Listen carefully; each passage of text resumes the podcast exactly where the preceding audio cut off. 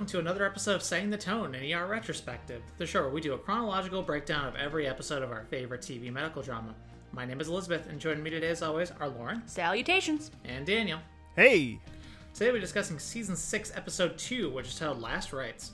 The episode aired on October seventh, nineteen ninety nine. Lauren, what was going on that week twenty three years ago? Due to a lack of on the court chemistry with Charles Barkley, former Chicago Bulls player Scottie Pippen is traded by the Houston Rockets to the Portland Trailblazers for a staggering six players. Pippen had requested a trade, although he publicly stated that he wanted to go to the Los Angeles Lakers to reunite with Lakers head coach Phil Jackson. Do you know anything about this, Daniel? uh, I just know that both uh, both ends of this transaction were a failed experiment. Uh, the first, the, the the Charles Barkley Houston Rockets end of it was kind of the first modern attempt, really, at forming a big three, which is kind of a standard uh, standard thing nowadays. Um, but back then, I believe it was Pippen, um, Barkley, and I want to say it was either Clyde Drexler or maybe Hakeem Olajuwon was still there. I think I point. saw Hakeem Olajuwon's name Yeah. when I was looking into it. so they they formed a, a you know quote unquote super team and yeah it just never worked out and these two have been these two have been very bitter about it over the years since like um Barkley's very bitter about it, um, and Scottie Pippen claims that Barkley showed up out of shape that year. So uh, Yeah, he's they're- very, they're very catty about it. And so then, and then he gets traded to the Trailblazers, where they have one really great season at uh, uh, his first year there. They take the Lakers to the they were up by like 12 points with like 10 minutes to go in the fourth quarter of game 7 and they completely shit the bed and Ooh. and lost and that was the end and, and and after that they became quickly known after that as the Portland Jailblazers because all of their players Scottie Pippen aside, all of their players started getting in legal trouble after that. Uh, so it was kind of a little bit of a shit show. And I think within two years of this trade, I think he it, it certainly no more than three. Um, he's back on the Bulls uh, Yeah, for one I- one very forgettable last Yeah, season was before he 2003, retires. 2004, I think is what I read. Yeah. I looked. There, there was like no news this week, so I just looked deep into this. This is this is interested. this is very much the twilight of Scott. Both these guys, uh, Pippen and Barkley. This is very much the twilight of their both of their respective careers. They would be uh, out of the league. Barkley, I think, might have been out of the league the very next year, and Pippen only has two or three left. So I didn't think my soul could leave my body this early into a recording, but here we are. get back into it with the next with the movies. Three Kings, starring ER alum George Clooney, Mark Wahlberg, and Ice Cube debuts, Mackie but, Mac. but falls just short of taking the box office crown from Double Jeopardy. It was like two million dollars separating the two, so not not as close of a margin as I imagine Mr. Clooney would have hoped. But Yep, and Unpretty by TLC is the number one song for its third and final week. This song deserved to be Song of the Year. I love this song so much. And as far as what else was on that evening at 8 p.m., Friends with the episode "The One with Ross's Denial." At 8:30 p.m., we have uh, Jesse with the episode "Students Get Flu, Carry at Zoo, Monkey Throw Poo." students still have flu. Uh, yeah, great. Okay. Uh, I don't. I. I. Yeah. The less said about this episode title, the better. At 9 p.m., Friends with the episode Radio. I'm sorry, Frasier. Frasier, not Friend. That would have been. Uh, let's get Frasier as a guest spot on Friends. Let's do that. Uh, Frasier with the episode Radio Wars, and at 9:30, Stark Raving Mad with the episode Sometimes a Fritter is Just a Fritter, which that one I highly approve of. Uh, this week's episode had 28.2 million viewers tuning in. This week's episode is directed by Felix Enriquez Alcala, doing his seventh out of 12. Uh, ones of his we talked about last season were Sticks and Stones and Friendly Fire, and written by Jack Orman, doing his eighth out of 28. Uh, his from last season included Responsible Parties, Vanishing Act, and The Good Fight.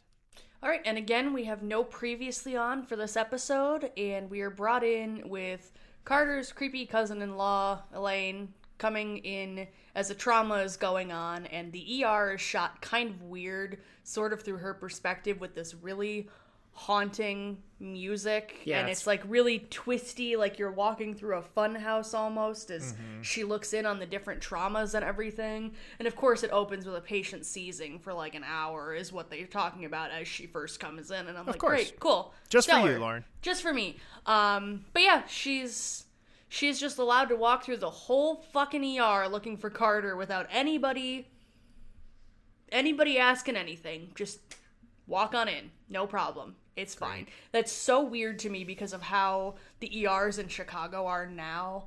Like you can't go anywhere Oh, yeah. without Ooh. checking in with security first or anything. With all of the swipe card things you Yeah. can get Yeah. to all the different parts of the hospital. So this is just bizarre to me that she just walks in, goes right back into. She's in the trauma rooms Mm-hmm. at one point. Like Like no one sho shoos her out. no, They're just doing their thing. yeah, just I, I guess that was more like of a post 9-11 thing because I definitely have met my dad still works in a hospital today and, and I have vivid memories of him of going to visit him at work when I was a kid. He worked in the laboratory and being able to just like go right up to his bench where he worked.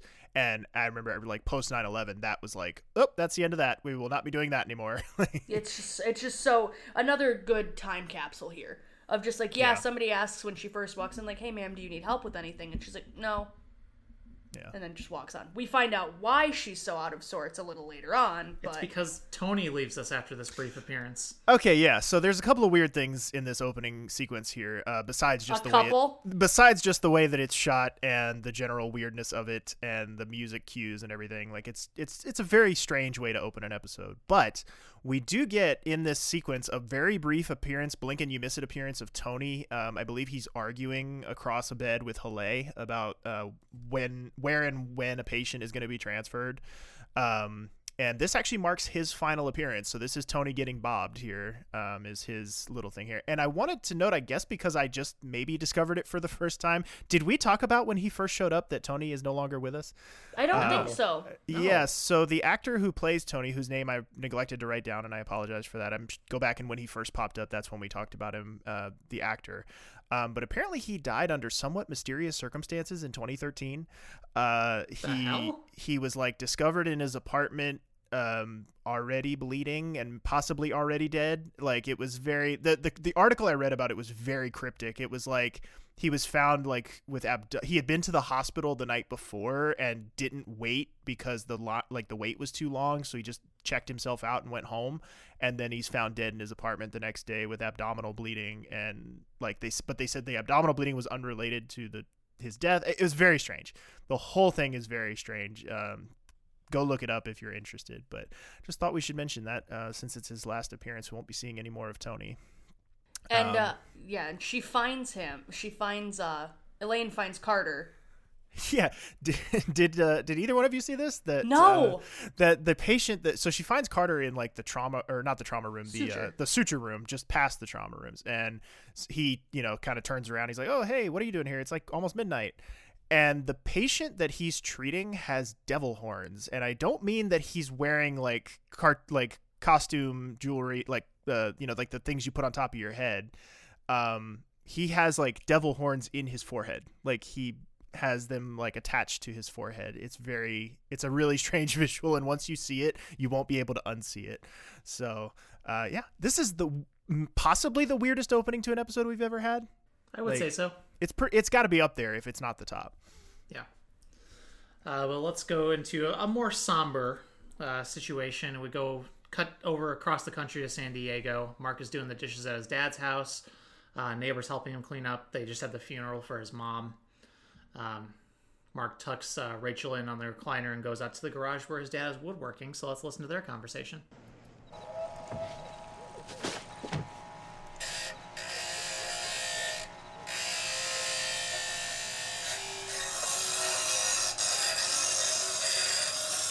Not afraid about waking up the neighbors? Harold's deaf as a post. They all leave? Yeah. Good. What are you making? I promised your mother I'd build her a linen chest. Okay. Good night.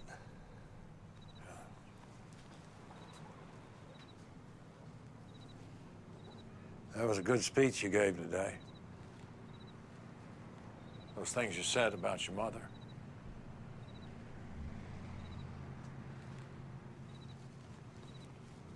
I had good material. Yeah. Color guard was nice, Dad.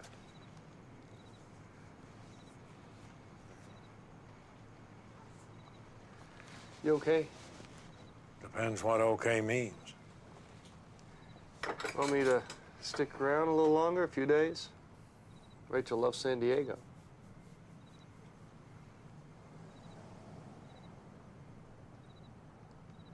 Dad, Doesn't seem real, Mark. I buried my wife today. I love Mark's dad so I- much. Yes, he is so good. But also, I need to know when when Mark just goes, "Okay," about what the dad says about the linen chest. It reminds me of uh, Daniel when when one of us talks about like how just like just when one of us is complaining about something obtuse or weird, and Daniel just goes, "Okay." Okay. Like it was it was the the exact tone that that Daniel does with us, and it was just like that's I've heard that before. but also, yes, Okay oh, then. but oh my god, um, his his dad, just Yeah. again, John Cullum. so good to have him. him back. I just want him to just read me books. See, that's part of the reason why I like this mid this se- this section of the show we're getting into because we'll have more of Yes. we'll have more of him, a lot I know. more of him. uh, I, I was sort of surprised to see how you know little after this he factored into the episode because I was like, oh man, we're getting Mark's dad back. Yes, great. And then this was it. This was the only time we get to see him. So, but I know there's more coming, so I'm excited about that. But it was just like, oh yes, great, he's back, and then they take it away from us. And his his little thing when he says, "Just doesn't seem real." Again both and this is you know true too of of the actress who played mark's mom as well like kudos to both of those actors for being able to portray so much um so much history and so much like um backstory with so little screen time. Like you feel every ounce of what he's feeling here and you've you've really not been given a whole lot and the and the little bits you have given uh, keep in mind are a solid two years old at this point we haven't seen mark's dad since season four so Right. mi- mid season four so like it's been a while and and yet you're immediately put right back into that frame of mind and i just I'm I'm not sure.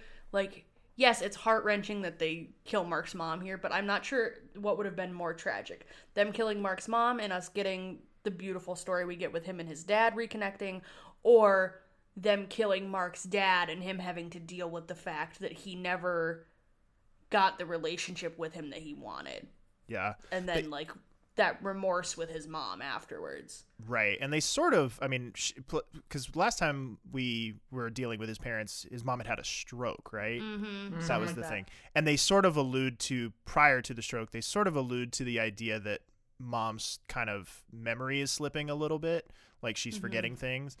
And so I wonder almost if they knew they were going to do the Alan Alda storyline and they were like, we mm. can't have two storylines going that are too similar. Right. So maybe if, if we're if we're gonna make Mark lose a parent, it would be better to lose his mom, and then we can deal with the dad drama. Right, and they could have also baited us too because the dad also had the really bad emphysema. Right? Yeah. they- They, they did sort of leave the door open either way that we could lose one or the other. So it's very well told. sorry, tangentially related. But then we are in with bangs. And then do you hear those alarms in the distance? You hear your fuckboy alarms going off in the distance because we got a new doctor here, and as as uh, Daniel so lovingly wrote in the notes, he's the captain and co-captain and, and MVP of te- of Team Fuckboy, Doctor Dave Malucci. The the hated rivals of Team Jerry, Team Fuckboy. um, would you like to describe? No, 'cause- let's let's listen to the let's let's let's get introduced to him first because I have fun Okay. facts. I have fun Okay. facts about Doctor Dave. Yeah, Daniel wrote a novel Oh my about God. about Doctor Dave. I'm so, excited for uh, this. he is uh, fixing up a punk kid, like uh, I- punk kid or goth kid. Yeah, Yeah. Um, an alternatively styled gentleman uh, whose nose is bleeding and like his like lip ring got like ripped out or something Mm-hmm. like that. And yeah, he, he got the looks like he got the shit kicked out of him. So let's listen in. Fun stuff, huh? Yeah. So, you get a good look at the bastards? Well, those skaters, they all look the same. Dr. Malucci, It's Dr. Dave to you, Lucy. no new fractures. Geez, Rick, it looks like you banged up your chin before. Well, they don't like the way I dress. Last time they slammed my head in a car door. Like they're the height of fashion. Hasn't your principal done anything about this? Where did you go to school? Okay, buddy, I'll let that get numb, come back and stitch you up, right? Um, Mr. Zito, the COPDer, is retaining. Can I decrease his O2? Sure, why not? Two liters? That sounds Hey, like Dave. something. Excuse me? You call plastics on that lip? Uh, nah, I got it. If it's through and through and crosses the vermilion border, we usually uh, call plastics. Well, he already has a scar from the first time it happened. It's all the so- more reason. Randi's got the on-call list. Two liters, okay? What? How much should I decrease his O2? Ooh, I don't know. Crank it down if he turns blue. Crank it back up. You're kidding, right? Well, purple ain't good. Just keep his pulse ox above 90, okay? Okay. Hey, it's Jackie Joyner. Hi, Jackie. Nice spandex. Get a life. It's good. She's hot for me. You've been here three days. She's out for you. Doesn't take long, bro. It's like your drunk is back. Oh, dude, what happened? I discharged you two hours ago. You gotta know when to hold him. he was passed out in the middle of Wabash. When did he have the time? You ever met Vodka Joe? Some days he's into it. You other gotta know when to fold him. He should have left his IV and. Nice of you to bring him back, officer. Just doing my duty, man. You gotta know when to walk away. Exactly. You you got this. I got it. Thank you so much. Oh God. It's like they it's like they cut off one of Clooney's nuts and made a person out of him. I hesitate to I hesitate to say he's the third part of team Clo- of uh team Oh, he is. Clooney. No, he is. He's all the parts that we gave Doug shit about in season one. Okay, He's all of those parts just boiled down into like their most black tar pure form. Uh, can you tell I don't like Malucci? so Yeah. Malucci Well, he- is he's here for the next two seasons. So Yes, I was very glad when I was mapping out our 2022 calendar. I was very glad to see that our time with Malucci can completely be contained within the year 2022. We will we will meet and say goodbye to him both within the same calendar year, Yeah. and I'm very two excited. se- about two seasons and one I, episode. I do have to say this. His intro here is not as glaringly awful as I remember. Yes, we know we hate Malucci, but like here I was like, okay, he's just he's a little punk, but like Yeah. he's not he's not glaringly awful yet. But Daniel, you wrote a seething uh, thesis about him, so let's go. I was uh, having trouble. I got woken up early this morning, and I knew we were going to be talking about this today, and I couldn't get back to sleep right away. And I just started writing fun facts about Malucci. This this this reminds me of when Bimmy ate your toes, so you decided you were gonna get up early to record Yeah. or something, and yeah, just, all my best stuff comes to me at six in the morning when I can't sleep. Is this is this just all your opinions? no, these are facts. Oh yeah, Facts. these are these True are facts. facts. TM True Air- facts. Air, qu- Okay. air quotes facts.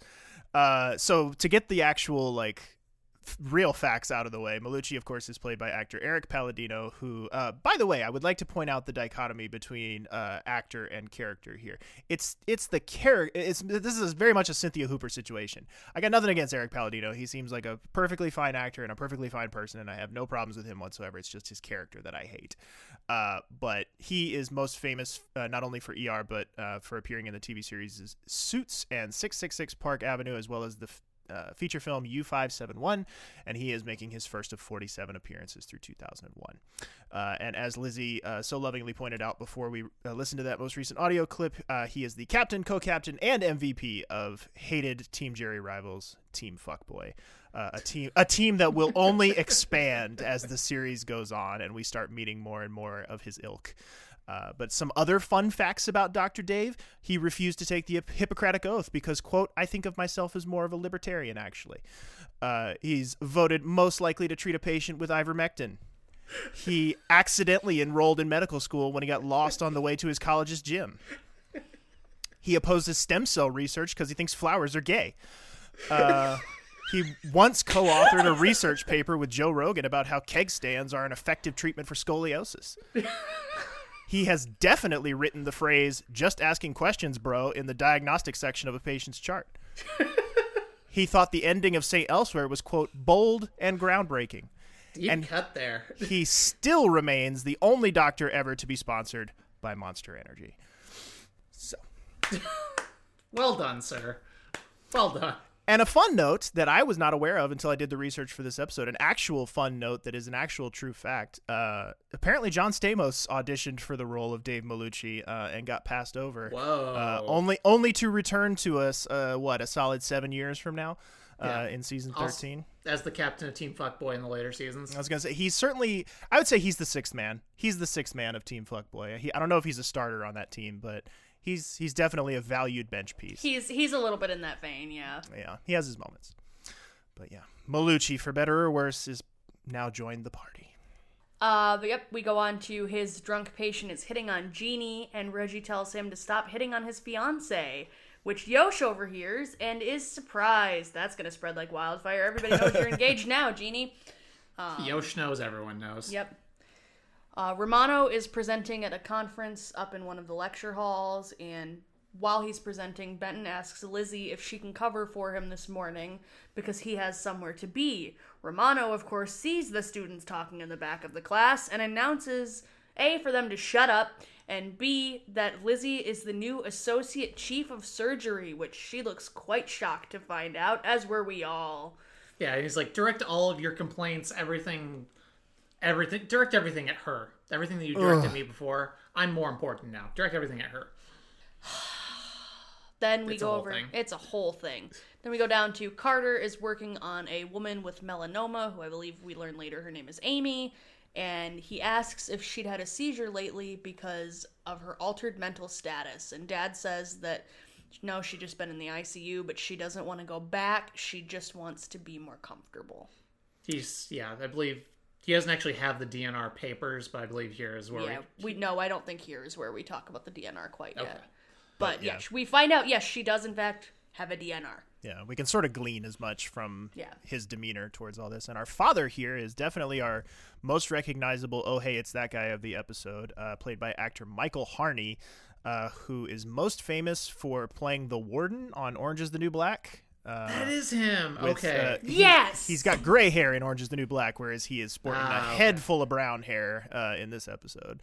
Uh, but he was also in the TV series Deadwood and apparently did the voice of Darth Marr in the Star Wars The Old Republic series. I that's a that's an MMO, that's Star Wars MMO. I was So Daniel definitely wouldn't know about it. Yeah. yeah. I, I'm I'm counting on Lizzie to know Star Wars extended universe stuff. I know of the game and I have played the game probably like 30, 40 hours, but like I never, I always did the light side stuff, and that sounds like a, dark, a character. You Fair didn't- you enough.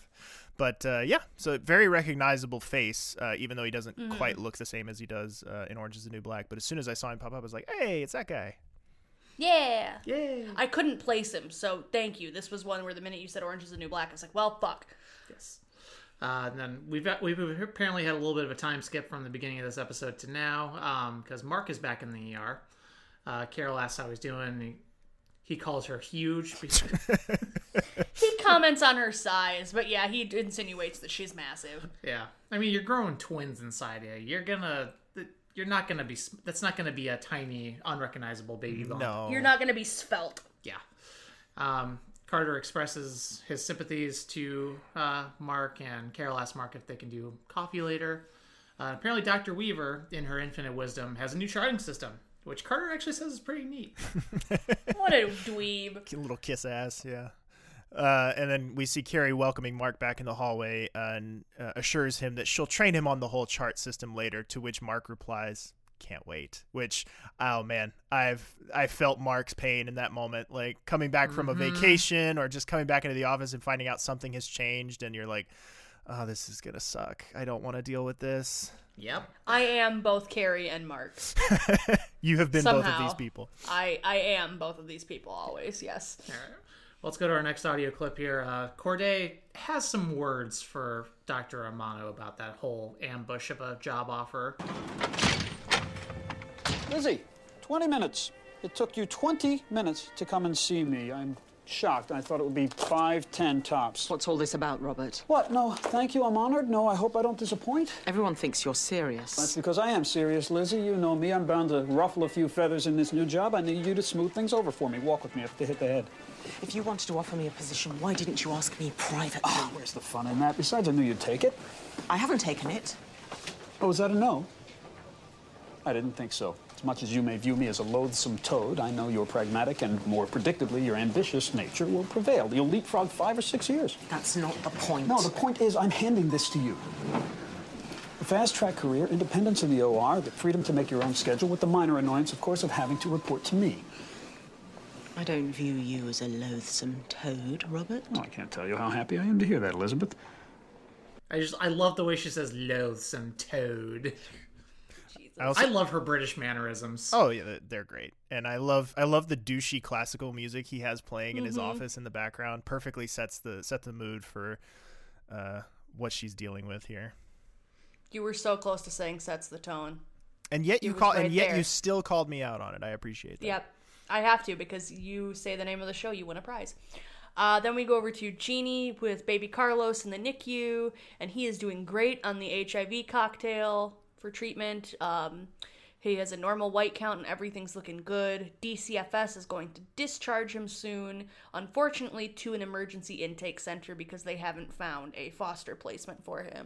Jeanie is, of course, worried for him, and we learn that his mother passed away yesterday. Poor baby. So Carlos. lots happening there. Sweet baby Carlos. Uh, but then Sweet we, literal baby Carlos. Sweet literal baby Carlos.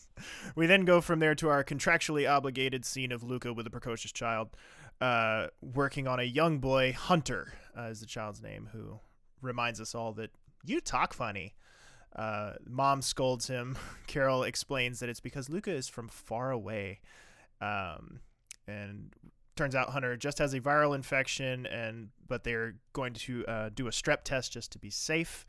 Uh, and when Carol points out that he hasn't uh, prescribed Tylenol, he uh, is like, "That's how his body's fighting infection. Why would we stop that?" And Carol is like, "Because it'll make him feel better." like it's just very. I do sort of like the the like collision of Western and more kind of Eastern, uh, not not Eastern specifically, but just like different parts of the world, different approaches Yeah. to medicine, like More uh, traditional. yeah, more traditional approach. So um, he ends up writing the script for Carol, but it's just a, it, it is a nice little moment, and I think it's also here too where he uh, sh- we have firmly established that he's from Co- uh, Croatia.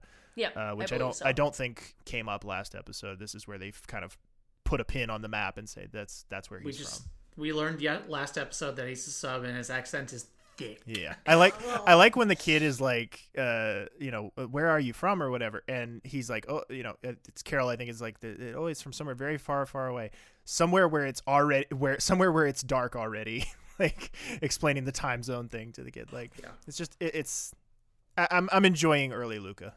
Also, Yes. I try to be more Team Luka on this one because I try to do that like whenever I have a fever. I try not to avoid. We the we did have a conversation about this. Like I paused it here and I was like, "Which one do you do?" Yeah. Yeah, sometimes you do have to like embrace the suck a little bit. Like, Yeah. Yeah. But I mean, if it's if it's like a low fever, like a hundred or something like that, like I'll Mm-hmm. generally just ride it out and let the let my body do its thing. If I'm miserable, I'm popping a Tylenol. Yeah, but exactly. generally, I try. Like- Like Liz, Lizzie always is like, "Do you need a Tylenol for something?" And I'm I usually like I usually won't try to take over the counter pain meds if I can avoid it, just because you know we all have too much of a tolerance to them already, and I want to keep them working for when I really need them. yeah, But yeah, for fevers especially, give me some ice water, wrap me up in a blankie, and just let me sleep. like like Jen, for example, every with every one of her booster shots that she's gotten, or every one of her her COVID shots that she's gotten, um, she has not taken Tylenol for it because she wants the she wants she wants the full immune response. Like she doesn't want to blunt it at all. Yeah. you know. So, but Which that was- totally makes sense. Right. But I was just so afraid of getting a fever because febrile seizures. I was Sure. just like, nope, don't even want to risk it. Tom, totally not necessarily a warranted concern, but it's me, so I did it. But um, yeah, I know a lot of people said like don't take it before, especially if you're gonna take it at all. Take it after when you feel like crap. If Mm-hmm. you feel like crap, but everybody go get vaxxed. If you're not vaxxed, go get vaxxed. If you're vaxxed but not boosted, go get boosted. Everybody go take care of yourselves. PSAs with Lauren. Yep, always got a podcast, mom Exactly. says go get vaxxed. All right. Speaking of family dynamics, uh, let's go. Let's go to our next audio clip. Uh, Benton is talking with a, a court mandated therapist person. I guess. Yeah. It's weird to talk about a therapist and then like have everything like be for court. Yep, it That's- happens. That's not normally the relationship I equate that to. So. but- Divorce court. I was I had to talk to s- several of these people when my parents split. All right. Well, let's uh, let Lauren take a stroll down memory lane and listen to this audio clip. I told the mediator I'm not trying to take Reese from Carla, but I can't let Carla take Reese from me. Do you think she's doing this to hurt you? Well, she doesn't seem to care. Do you care about her situation? What is it? I've just never talked to a, a therapist before. Dr. Benton, I'm not here to psychoanalyze you. I only need to assess the family dynamic for the court. Well, it's simple. Carla and I both love our son, but she's trying to take him away from me so her new husband can pursue his career. How do you feel about him? Who, Roger? Yes. He's a decent guy, I guess. Good to your son? Yeah, sure. Loves him? Look, why are we talking about Roger? Who cares about Roger? This is about me, Reese, and Carla. Like it or not, he factors into this. Well, how do you think you'd deal with it if Carla was able to take Reese out of the country? That's not gonna happen. If it did? Don't be so f- full of yourself, Benton. This is court, family court. I cannot wait. I cannot wait for Jake has Jake has tentatively agreed to do Softly to do a- agreed. yeah, a, a law podcast about for Patreon, all about this this case and how it unfolds. Yeah. Cannot wait. Uh, and our therapist here, Miss Wexler, uh, is played by actress uh, Bertila Bertila Damas, uh, and she appeared in stuff like Brooklyn Nine Nine, Lucky, and Lodge Forty Nine. Neat. Cool. Um, then we go over to Carter. He is up in surgery, congratulating Lizzie on her new position. And she's like, meh, meh, meh, "How'd you hear?" And he's like, "Everybody knows. Just it was an announcement. Everybody knows." Yosh heard through the door. He was yeah, listening. he, Yosh was just everywhere at once, listening to everybody's business. And then while he's up there, he sees Elaine in a curtain, like in one of the surgeon's office, looking very unhappy in her like gown as she's draped, getting examined. So they share a meaningful glance, and then we cut away to Carol going in to talk to um, Malucci's little old lady patient named Vanessa, and she, she brings a book to her, and she says, "Oh, it was Paul's, so I keep it close," even though she voices some skepticism in religion. When Carol recognizes the Sacred Heart on the cover of the book, and she's like, "Why would I believe?" Blah blah blah. And Carol offers to bring her one of the priests that's on staff with the hospital, and Vanessa says, "No, it's not worth it. Don't do it." So this is a very interesting patient for the episode. Who Malucci never sees. Who Malucci trusts says he trusts Carol completely and never takes one look at this fucking patient. Yeah. Dr. Dave, hard at work here. Killing on it. all the hot patients. Uh, and then we go. Uh, Jeanie is talking to the to the DCFS guy. Uh, they're trying. She's trying to uh, be like, "Hey, yeah, no, I'll take Carlos. It's fine." But she's but she's not a licensed foster parent, so it's not quite that easy. Uh, she says, "Oh no, I'll I'll just get licensed while I take care of him." And then to to my surprise, the DCFS guy actually was like, "No, that might not be a bad situation actually to put a child in." So, um, It's who fine. you who the, I imagine the the licensing uh, to become a foster parent is probably a pretty ridiculously arduous process. Oh yeah. Oh yeah. We sort of briefly looked into it when we were living in Alaska and it's I would say a minimum probably of an 18 month process. If not Really? longer. Yeah. Well, because all the background Right, they have to do background family- checks. Oh no, I'm sorry. I meant about you guys looking into it, not about the process. I believe you on the process, but yeah, no, we were actually were looking into it at one point, um, but uh, as the reality of the healthcare system, or I'm sorry, the, the foster care system, um, the reality of it is, and I'm sure it's only magnified in Alaska and a uh, you know a place like that where resources are so limited. Um, the two populations that are most in need in the foster system are teenagers and medically compromised children. And Mhm. as you know, late twenty something people, that those were the two populations we were the least equipped to help. Right. You know, we just didn't have the resources to be able to accommodate, you know, a teenager getting dropped into our laps at 28 or whatever we were. Um, Yeah. And same, when you still feel like teenagers yourselves. Right. Same with a with a medically compromised child. You know, it was like our we were renting a home. We didn't have the ability to make the home more handicap accessible without the owner's Mm. permission. Like there was just all these obstacles in the way. And so like once we kind of kind of got our eyes open to the realities of the situation, we realized that now was not kind of the right time to deal with that. And it just hasn't been the right time since. You know, it's one of those things that I think we would love to do someday, but we just haven't had the time or the the opportunity present itself. Yeah. For the unsolicited record, I think you guys would make awesome foster parents. Well, thanks. I mean, they already they have a new fur baby, so Shout out to Desert. I love that you named him that. Also, he's absolutely adorable. He's, Yes. he's a Um, cute boy. No, but yeah, I think I think um, Lauren and I have talked purely hypothetically, no way, shape, or form realistic. but like, were we ever to adopt a kid, it would be an older Yeah. kid because the because we recognize that that is a like a, whole- tween. yeah that is a gap in the foster system It is. stability. It is very much, yeah. Yeah, it's a whole thing. Um, but if you're able to do it, I would I certainly encourage anyone who is able to do it to do it because you could really Yeah. make a huge difference in in a child's life. So If you want to be pro life, you gotta be pro Foster. making it easier to pro, foster. pro the entire life, not just Yeah. before Exactly. they're born. yeah. Ah, well, now that I can step down off of that soapbox, uh, we go from there to Benton playing with Reese uh, when Carla shows up for her meeting with the therapist.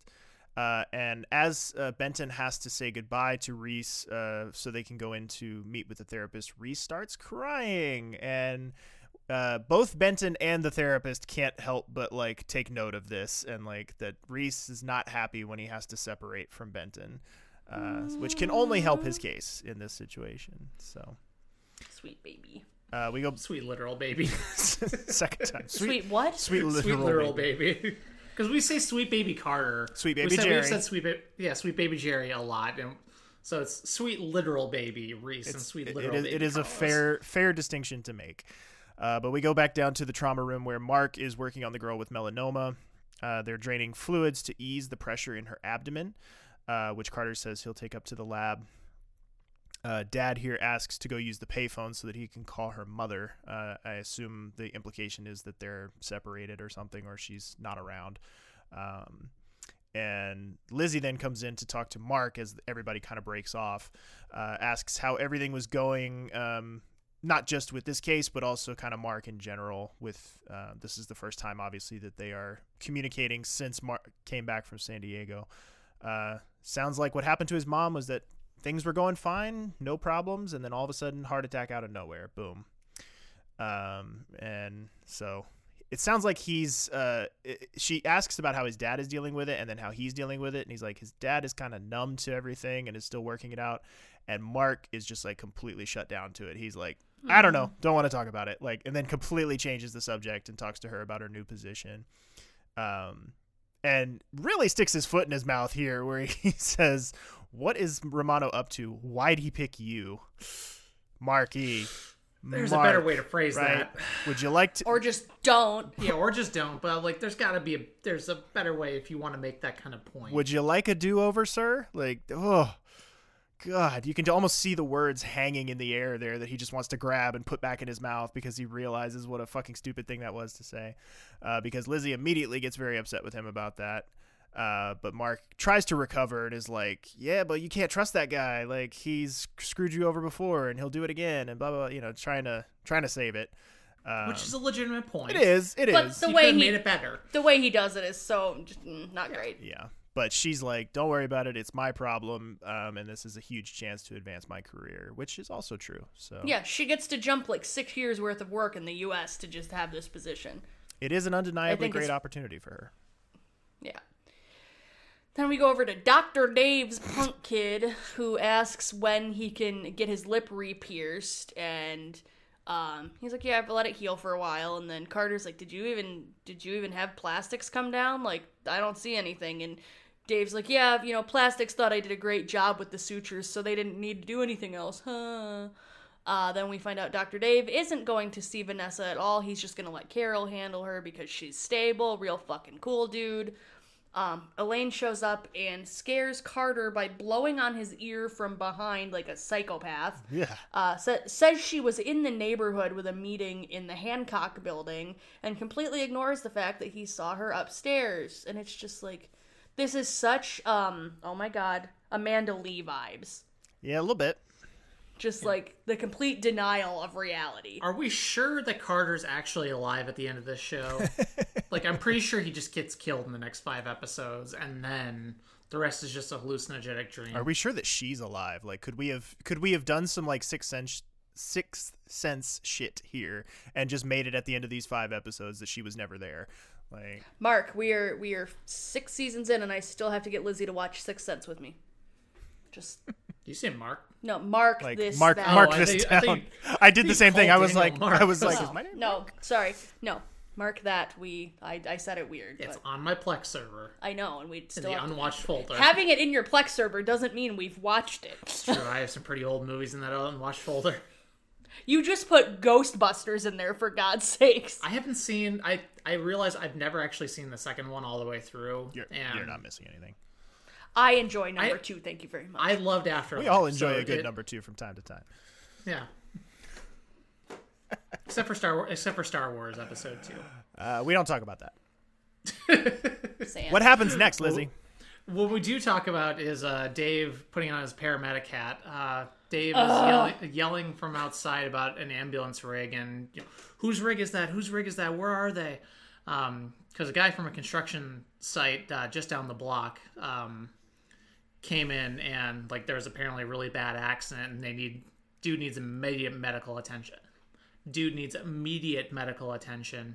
Uh, so Dave is just like, fuck it, let's just we're here, we're doctors, let's fucking go. And Carter used the radio in the uh, in the rig to let uh, dispatch know what the hell's going on. And he said he says like, oh yeah, it's just right on uh, Clyburn or something. Like he miss there. There's a Clybourne Street, but it's nowhere near where they're supposed where the hospital is supposed to be at. So I don't know what what's going on. You there. mean to tell me that they're playing fast and loose with Chicago geography? But like, there's it, it it annoyed me because like they use like An almost street name. or like Cly Barn or something like that. How are the hell it's He just pronounced it. how are the hell or yeah or like but yeah it's Clybourne Street. I used to work on Clybourne Street, so um, but yeah, eh, regardless, it's not anywhere near where the hospital is theoretically at. Uh, but yeah, some machinery and steel I beams collapsed on one of the workers. Uh, gentleman's name is Mr. Sanders. He has a very weak and thready pulse. He's not breathing visibly, and Carter's doing a blind intubation on the guy while Dave gives him directions. And Dave's like, "Have you done this before?" And Carter's like, "Yeah, once on a cadaver." I love. Uh, Really I, I do. I do like. construction people. I do like the way that he's like, nope, that's his ear. Like, nope, that's his. Like, he misses the mark like two or three times. That's his chin. Yeah. Uh, it's a hell of an introduction for Malucci. I will say that. You know, as much as as much as Mhm. I dislike the character, like they are, they're already giving him more to do than they gave Cleo to do last episode. Like you can tell where the the hierarchy is. Uh, but we go from there back to Mark sitting with Amy, the uh, girl with uh, melanoma. She is now awake, uh, takes her oxygen mask off uh, to complain that she can't breathe. Uh, Mark ex- tries to explain to her where she is and that she needs to keep the mask on when she kind of breath- breathily gets out that I don't want to die today and confirms that she wants to be put on a ventilator. And conveniently, right as she finishes that uh, statement, Lydia happens to walk in the room. Uh, couldn't have been there 30 seconds earlier when so she could be a witness to this whole thing. Uh, she just happens to stroll in right as soon as the this girl makes her wishes clear, uh, and so he asks Lydia to get things set up uh, for him to intubate her. And Lydia's like, "But she's a DNR, not anymore." Doesn't doesn't Dun, dun. Doesn't matter what medical show you're on. There's never going to be anyone No, to never. witness a patient. You could be on ER, Grey's Anatomy, House, Chicago Med, whatever the fuck. These patients are waking up out of fucking comas and like looking both ways like they're gonna cross the street before they tell the one other person in the room that they don't want their DNR anymore. Like LOL, like House would even pay attention to a DNR anyway. But but you know what I Yeah. mean. It, right. just it's a, it's a very annoying trope in medical shows. DNR, like I don't care. Treat her with those mouse turds. Like or whatever weird treatment he's on that week. Fair. That's that's fair. Yeah. Uh, then the dad is yelling at Mark in the hall about Amy and putting her on the ventilator. Um, Carter and Dr. Dave run in with Mr. Sanders. Kerry is yelling at them to find out what happened. Whose films are those? And Benton runs in to help on the trauma. Moving fast here, people. uh, and more yelling at Mark. Uh, she d- and the uh, the dad's yelling at Mark. She does not want this. We decided, and Kerry shows up to intervene, and he's like, I he's like, I don't have the DNR with me, but I can get the paper, but I can get the paperwork. It's somewhere close by, like in the Yeah. car or something like that. He forgot it. Um, but Kerry says, now that your daughter is intubated, it gets a little more complicated. Yeah.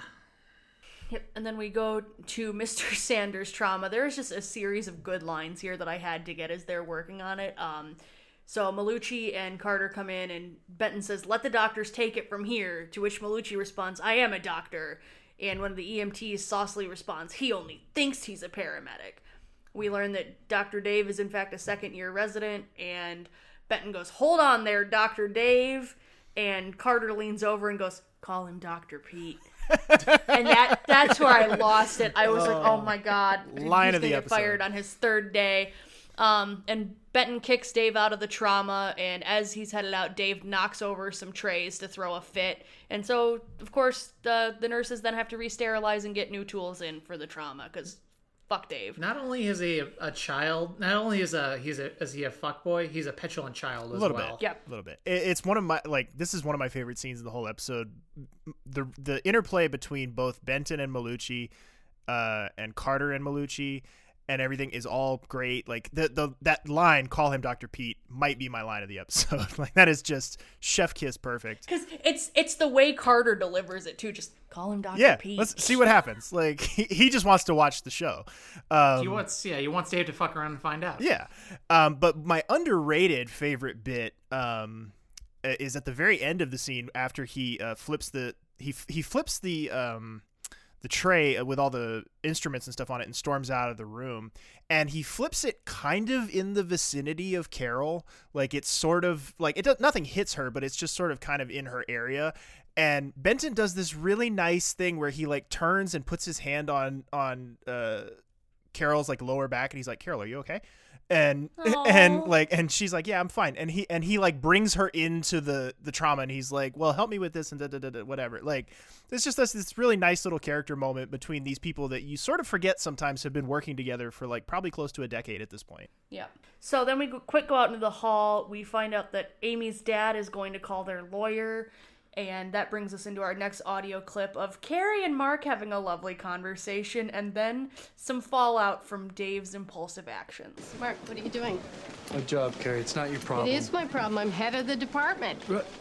By title, remember? You said so yourself? I don't know what your problem is, but if you ever steal my gear again, I'm gonna kick your ass. Yeah, right. He wasn't breathing. Did they teach you the importance of an airway and paramedics? Everybody relax. Dad, we didn't know where the hell you were, and it sounded important, and it was right down the street. Well, what if we were called to another site and didn't have our equipment? Well, it's right in there. Why don't you go rip it out of his throat? Okay, let's break it up. This is not the appropriate time or place. You want to take it outside? Oh, yeah, I'll take it outside. Oh, come on. Nobody's taking anything anywhere. Zadro, go back to work. What's the point? I got doctors to do it for Go me. Go back to work. Get out of here.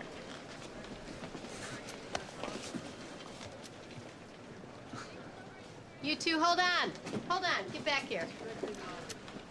Can we tell you what happened? I heard what happened. Do you have a brain between you? Dr. Weaver, no, we called no. them. I talk, you listen. You work in this hospital, not on the street. You are not trained for it. You are not covered for it. And you have patients here who need your attention. One of them might have coded, or, or we might have been hit with two or three other traumas while you were off playing paramedic. Were you? Don't even start with me, Dr. Malucci. I'm only cutting you this much slack because you're new here. And you, Carter, you should know better. You're emergency residents, not paramedics. Is that understood? Is it understood?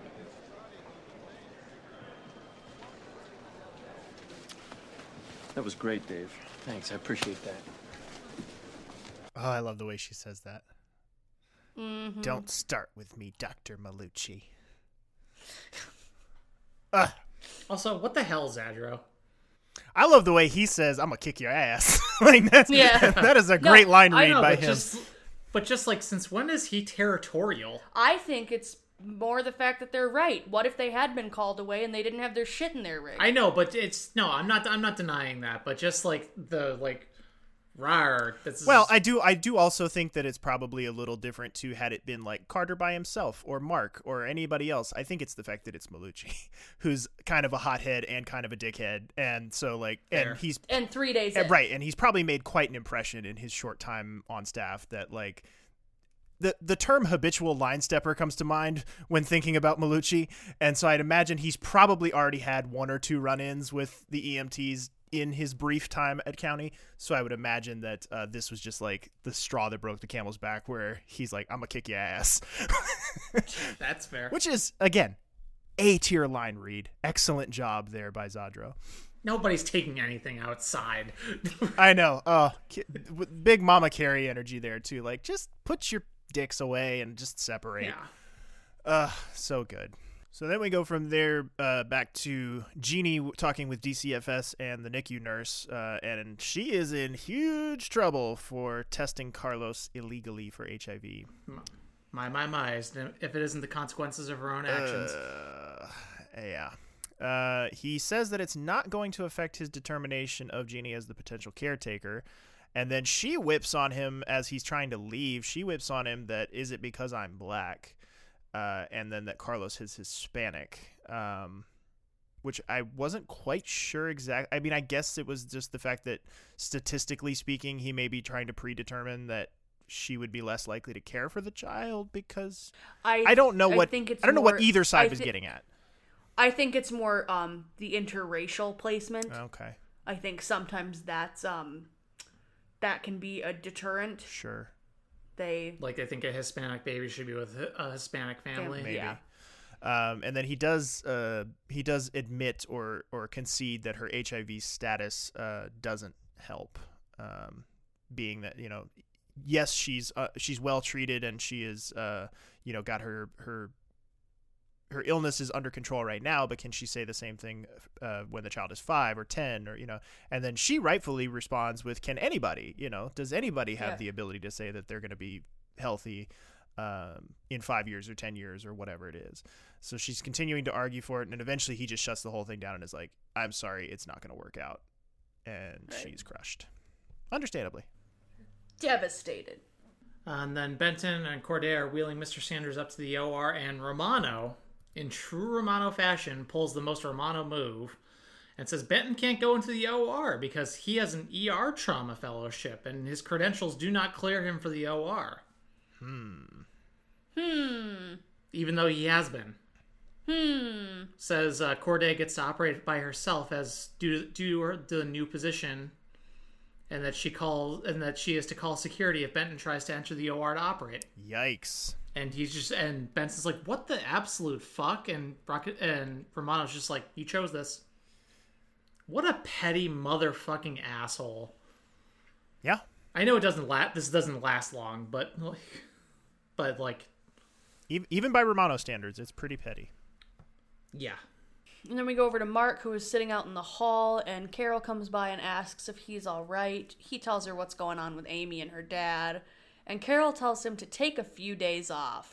To which he responds, I just had a week off. She goes, That wasn't a vacation, Mark. Losing a parent is one of the most stressful things you can do. Take some time for yourself. Yeah. Um, Fair points. sounds You're- like our group chat. You're not going to be okay af- a week after losing a parent, yeah. um, especially if you were actually like them. All time all Yep. time off is not created equal. Yep. And then Vanessa is asking Carol where the hell the priest is and why one isn't there. And Carol was like, You told me not to. Oh my God. and she runs to go ask for a priest for Vanessa. And then um, Kerry applauds Jeanie for wanting to be a foster parent, to which Jeanie responds, Too many things are stacked against her and it's not going to work out. And, and Kerry ha- helpfully says, You know, let me know if there's anything I can do. Yeah. So, very good, good continued Car- through Car- line of their friendship. But Kerry doesn't know about the illegal HIV test. Of course not. Um, Details. But Kerry does. But Kerry does pull Mark aside uh, about the cancer, the cancer daughter Amy and her father. Um, they argued what they argued about what the hell happened about the DNR and whether or not she's to be resuscitated. Um, and because Carter's Carter's kind of starting to get mixed up in the situation because he's like, her pressure's dropping. Like, what do I do? Um, he just noticed he was walking by and noticed the monitor was was signaling that. Um, and Kerry tells Carter to do nothing, and Mark says Kerry will need to fire him before he gives up caring for Amy. Whew. Yeah. Drawing a line in the sand. And the concrete, more like it. So then we go from there to see Carol asking Randi where the updated lists of priests are for the hospital. And uh, Luka gets her dopamine to help Vanessa last until they can get a priest uh, to come down. This will lead to something a little bit later on. Uh, we then go from there to Lizzie uh, tries to argue about Peter getting the chance to operate.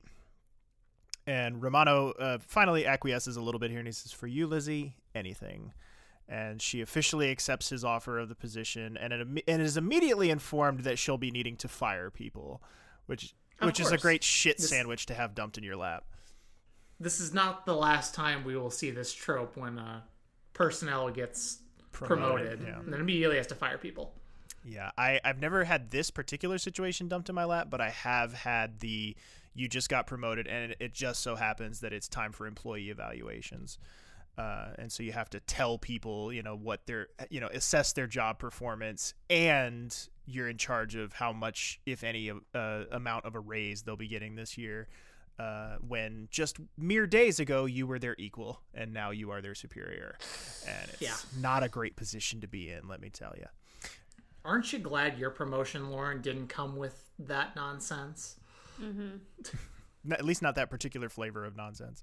Came with lots of other nonsense, but um, so we then see uh, Carter asking Lizzie about Elaine being in radiology today, uh, just doing a doing a bit of a HIPAA violation as Little little spark. as you do regular th- Not a bit. Uh, This is a Jesus Yeah, Christ. little hip- little HIPAA violation is a treat. regular regular Thursday at County General. Let me tell you.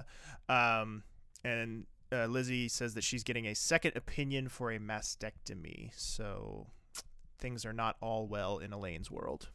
But uh, Amy is crashing. Carter runs in to deal with her, tells them to get Mark. Uh, Kerry runs in and says, "No, I'll take it from here." And Carter tries to argue to get, at least give her a little lidocaine, and Kerry's like, "Nope, we do nothing. Don't touch her." This is all so well done between Yes. these three, though. Like, um, and then we go over to Vanessa, who is sitting with Luka.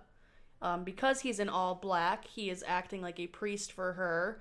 Um, she asks if she can be blessed, and he pauses for a moment and then murmurs something in what we later find out is a blend of Croatian and Latin. And Carol watches this whole thing through the from the door because she was going in to check on Vanessa. Um, This Mark is, then oh, runs but before we move on to that, Oh, just this mm, is oh, oh. this is his like arrival moment. I think like this is Yep. his Yep, yep, first yep. great moment on the show, first of many. when when we when we see who Luka really is is right here. Yeah. Yep. Um and then Mark runs into the sound of Amy crashing and he tries to get the room to rally and to treat her. No one is helping because I believe it's Carter, Kerry, Mark and Haleh, I think so, I yeah. And um he says we do this or I go um to Kerry. Kerry shakes her head a little bit and just takes one step back and Mark and Carter work on Amy together. Carter and then Carter is doing his best uh Jesse Pinkman with the glass of water meme. Like he's like so caught between what to do between Kerry and Mark. He's like, "Oh, my my parents are fighting. I don't know how to handle this." like he's just like he's Yep. he's stood up on the gurney with his hands on Amy's chest ready to do chest compressions and he's just frozen there like, "What do you want me to do? What am I supposed to do? I'm I listen to both of you all the time. Who do I listen to? Shit." Like he has no idea.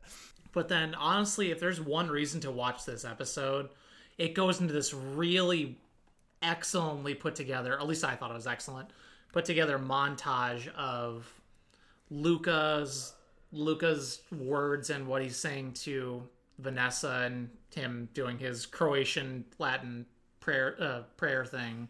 Blessing. Uh, yeah, blessing.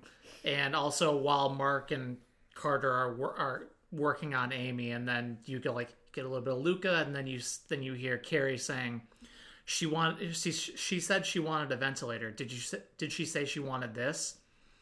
And more Luka, and then Kerry saying, did she say uh, did she say she wanted you pounding on her chest or shocking her heart? Like, Kerry, just bringing the goods. Like, this is such a visual scene. I can't really. No, yeah. yeah, it's it's it's beautifully done. Yeah. But yeah, it's it's an excellent back and forth montage. good good uh good collision of like letting somebody go gently versus like fighting every last you know till the very last Yeah. breath like kind of thing like Props to the editing department, both Mhm. video and audio. Absolutely. excellently done. hmm And then Vanessa and Amy both flatline, and Mark tells Carter to stop. Tonal shift time. Uh, let's go to our next audio clip. Jeanie and Reggie are talking about marriage. Hey there. Hi. What are you doing here? I need to talk to you. What's wrong? I've been thinking. Uh, oh. No, listen. That day when you proposed to me, most of me just wanted to scream yes and run to the courthouse and do it right then. Most of it. But the rest of me was scared. I I knew that I loved you. But I'd just been with this little baby who needed a mother. And I knew instantly that I wanted to be that mother. I didn't want to say yes for the wrong reason. I see. But they told me today that I can't have him. Baby, I'm sorry. No, it's okay. It's okay. Because I know that I really do want to marry you. I know that. Oh, you still want to marry me? okay. This all is still really rushed to A little bit. A little bit. Just an underbaked storyline. Like it's like it's cute and all, but just it's just everything just feels underbaked. Well, and it's a little it's a little unsatisfying too, given that we know that it none of this really ultimately matters. Like she's not really getting a happy ending. They're making it seem like she's getting a happy ending, but she's really not. Because when she comes back in season, you know, fourteen or whatever, like all of the, all of 15, this has gone to shit. Like so, it's kind of it's kind of like bittersweet. It took me until this second listen through to really understand what the hell she was even talking about. Because the way the way um, she says it the first time when we watched this for notes, I was like, "Okay," like I didn't quite get like what the emotional impact was that she was trying to convey, and then now I'm like, "Oh, okay, I get it." Yeah. So it was just it was a it was a, like we said, this whole thing's rushed and weird, and I don't know, but I'm happy that Jeanie is seemingly potentially getting something happy. Yay! I guess. yeah. Uh, well, we go from there back inside where Carol and, and Luka are having a discussion uh, where Carol point blank asks him, Isn't it a sin to fake a sacrament? to which Luka's like, ah, you know, it was Croatian shrugs. It was a blessing. Yeah. Not a sacrament. Anyone can do a blessing. Uh, and she says, you know, how did you know what to say? And he was like, I just faked it. A little bit of Latin, a little bit of Croatian. like, um, so yeah. And again, they're having this this conversation in the medicine lockup, uh, the the. Hathaway Memorial Closet, as we coined it, uh, either last time or two before. Um, and uh, she complains about the twins kicking, uh, to which he smiles and asks if he can feel her stomach. Uh, to which she, uh, you can almost tell that she does the mental calculation of like, yeah, he's hot enough, he can touch my stomach. Like she kind of like she looks at him and she's like, yeah. But her face is still like "Eh, I don't like people touching. Yeah. like we can we can have this weird moment. This is fine. You seem okay. She's like, in 30 seconds, there will be a moment that's 10 times weirder than this. So we can have one weird moment as a treat. I get to, I get to talk about it. Yeah. You want me to talk about it? I'd rather you talked about it. Okay, so so switch from cutesy baby talk to uh, full on softcore porn. Pretty much. They really dialed it up to 11. They are pushing that envelope. Yeah, Carter and Elaine are having sex, and Carter's just laying there like a fish while she does all the work. So, Carter, come on, you can. No, we're not. n- A No, little more enthusiasm. No, no Lauren wants out. Lauren's tapping out. mm, Yeah. I'm done. and she just by just by the way he's looking at her and her, his sort of body language she realizes that um he knows about the cancer. She did a little too much uh, information digging. Um and she rightly kicks him out. But not before i think it was three instances of full-on hd nipples and at least two instances of bush. Well, I mean, this is America. We've had at least two instances of Bush already. Um, you know what i mean. Ha ha ha. uh, But I, I will I will say the latter was hardly noticeable. You had to have paused um, and Lizzie's go- Lizzie's doing a frame by frame analysis. I no, I was like just looking at the whole because you because you could clearly see. I was like, can you see anything The, else? the nipples, Like, the nipples thing was definitely like that was both pointed out in the IMDb trivia and like it's kind of plainly noticeable, like especially Yeah. on like you know HD screens and stuff. Um, it's which I don't know how they got away with those who, that. those of you with HBO Max. Now Jesus, on- Lizzie. Now on HBO Max. But Yeah, I I I have no idea. How, I mean, it must have just been that it was standard definition, and you're expecting smaller screens, and it's it is a dark, dimly lit scene.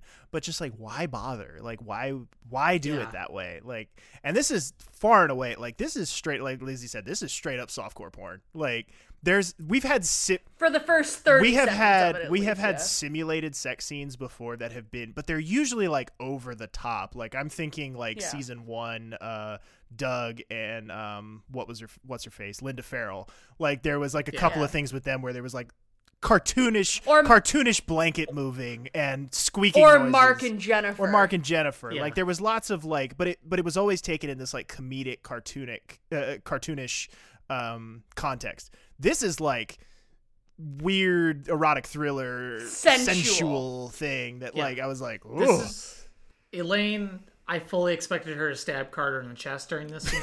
go full basic instinct. exactly. I was uncomfortable the whole time I'm because I'm, a prude. Oh yeah, and we love you, Lauren. I'm not a prude. I'm just ace, and it, the straights gross me out. just kidding. If it was anybody, it would have weirded me I was gonna out. say if it was two guys or two women, I would have been a little more okay, but still would have made me uncomfortable. Fair enough.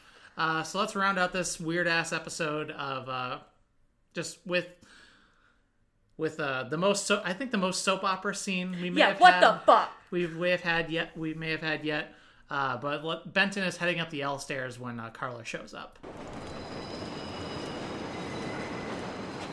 Peter. Peter! Did you hire a private investigator? What? Some guy talked to Daphne and asked her if I've ever done drugs. Whoa, whoa, whoa, Carla, look, the only person I hired was my lawyer. Well, did he get this guy to start asking questions about me? No. I, look, I don't know. How you doing this? Why am I doing this? Restraining orders and lawyers. Carla, I only have one son. Roger can get another damn job. This is a great opportunity for us, Peter. What about Reese, huh? You ever think about that? I mean, you want to take him away from his father? You may not even be his father. What? He may not be yours. There was somebody else. It was just casual. And then there was you. I did it for Reese. Now, he needed a father, and Roger can be that Reese is my son, Carla.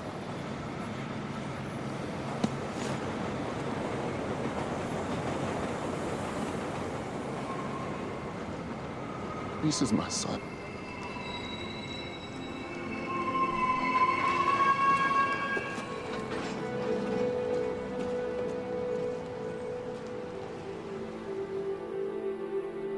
I like to think that the screeching L breaks in the background are the that's, that's the audience surrogate right there.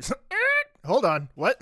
What did okay, you say? so I completely forgot this happened for a minute. So when this came up, I did the the over the top gasp, and then for some reason it just kept going Yeah. for thirty to forty seconds until Lizzie hit me. Oh, I thought okay, so spo- okay, I'm just gonna go into spoiler territory for the rest of the storyline. Sure. I could have sworn that this happened much closer to her death. Yes, I sort of thought that this was a post-death revelation. I sort Yeah, I- that's what I thought, I, too. sort of thought that this was one of those things that, which I guess maybe they confirm it eventually because I think they do eventually confirm that it is. Yeah, there is not only not only yeah. is it not Benton, but it's not Roger either. So Yeah. like it's so that's what that's plays a huge part into the custody case after Carla passes. right. So and yeah, and how and and a large part of why it eventually comes down in Benton's favor is because he He's been acting as father. yeah he led he was led to believe he had full parental rights. Yeah. Oh boy, nice little escalation of uh, things to end the episode there. uh, Which, Yeah. as uh, like like you mentioned, it kind of turns a little bit soapish there, like a little bit of kind of a you know clutch the pearls gasp moment. But And and what and what's it? Uh, and Jake makes fun of me for liking Grey's Anatomy. Here's a perfectly. I mean, this is still I would I would argue moment. relatively grounded, but it's um, That's fair. But it does lead to a very good kind of intense Benton performance there. Like a very Yeah. like he he really sells that because if it was up to fucking Miss uh, Germany Hamburg here, uh, I don't think she would do as good of a job selling it as as Benton does. And also, this leads to like the best parts of the storyline: Benton giving impassioned speeches in court of Yes. why no, Reese is my son. Damn it.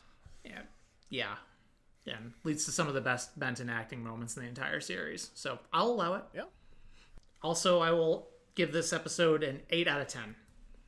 There's the Elaine stuff is unnecessary. The softcore porn was unnecessary, and it.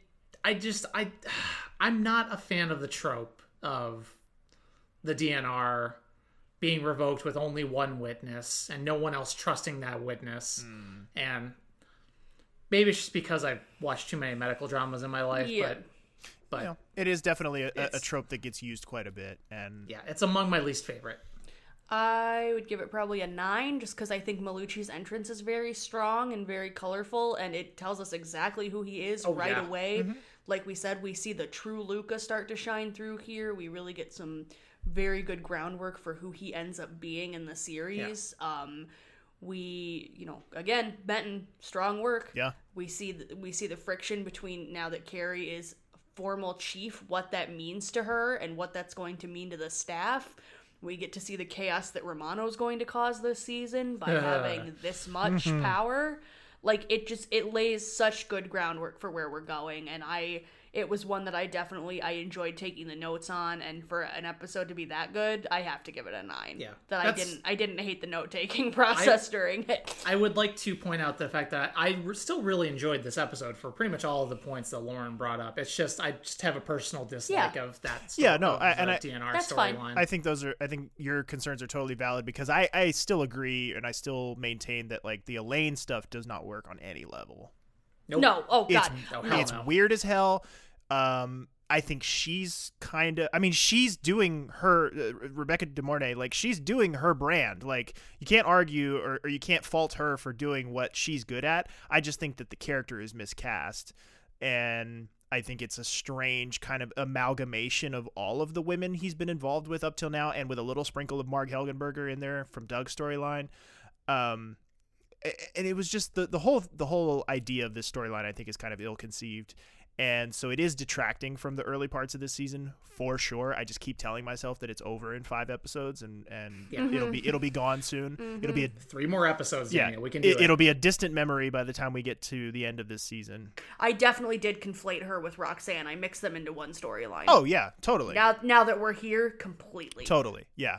And I just yeah, that that's kind of the biggest glaring red flag for me with this episode. And like you said, Lauren, the Malucci stuff, while I still have my grand distaste for the character himself, this is a very strong opening for him and it is a very authentic sort of portrayal of what the character is going to be. Like Right. the, the character of Dave Malucci is fully formed here. Like he's not gonna get any better. Like we don't have any weird uh, early episode awkwardness where we're trying to figure out what kind of character he is. He's pretty much the same asshole in episode one as he is in his last episode. Yeah.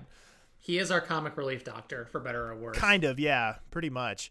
And um and, and for me, I think uh Luka is the the the thread holding this episode together um entirely. Mm-hmm. Like if it were not for him, I think this would be a very middle of the road episode, uh, if not worse.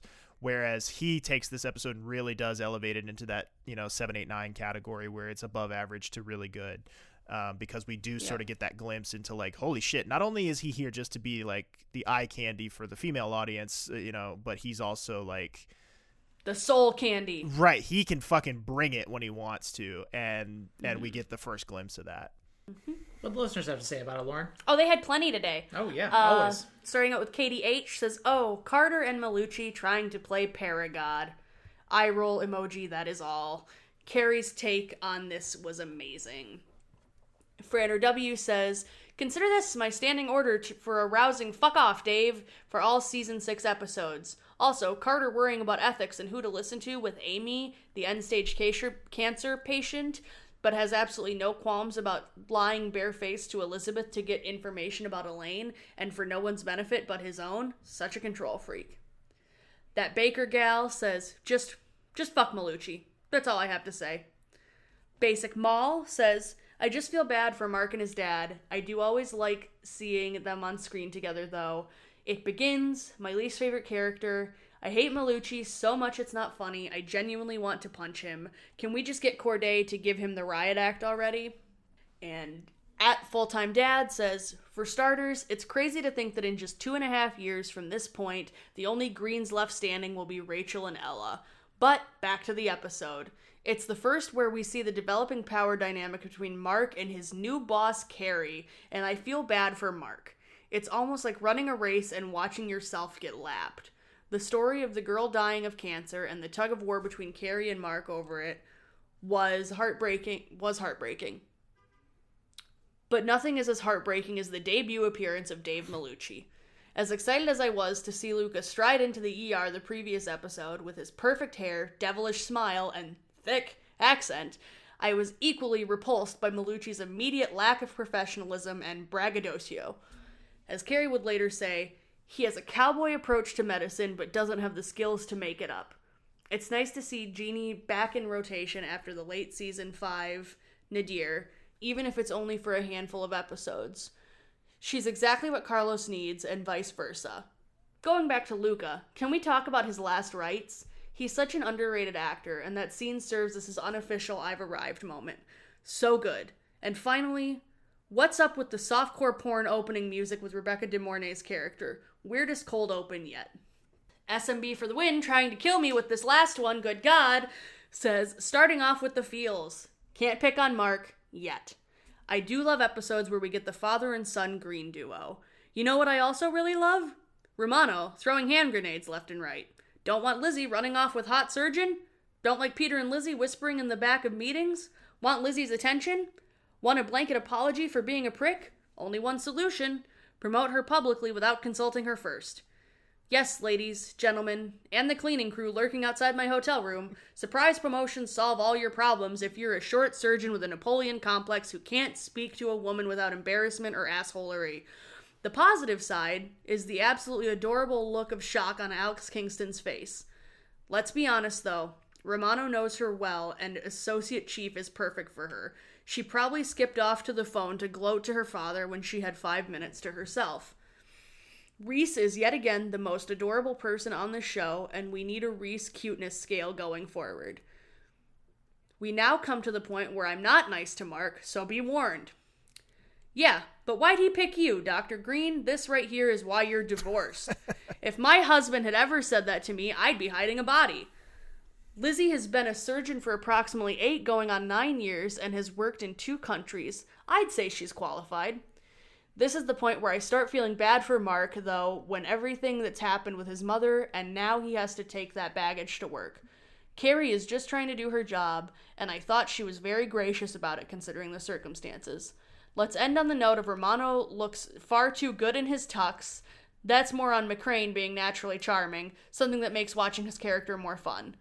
Be honest though, who wouldn't want to get dressed up to flirt with Corday? I sure as hell do. I would too.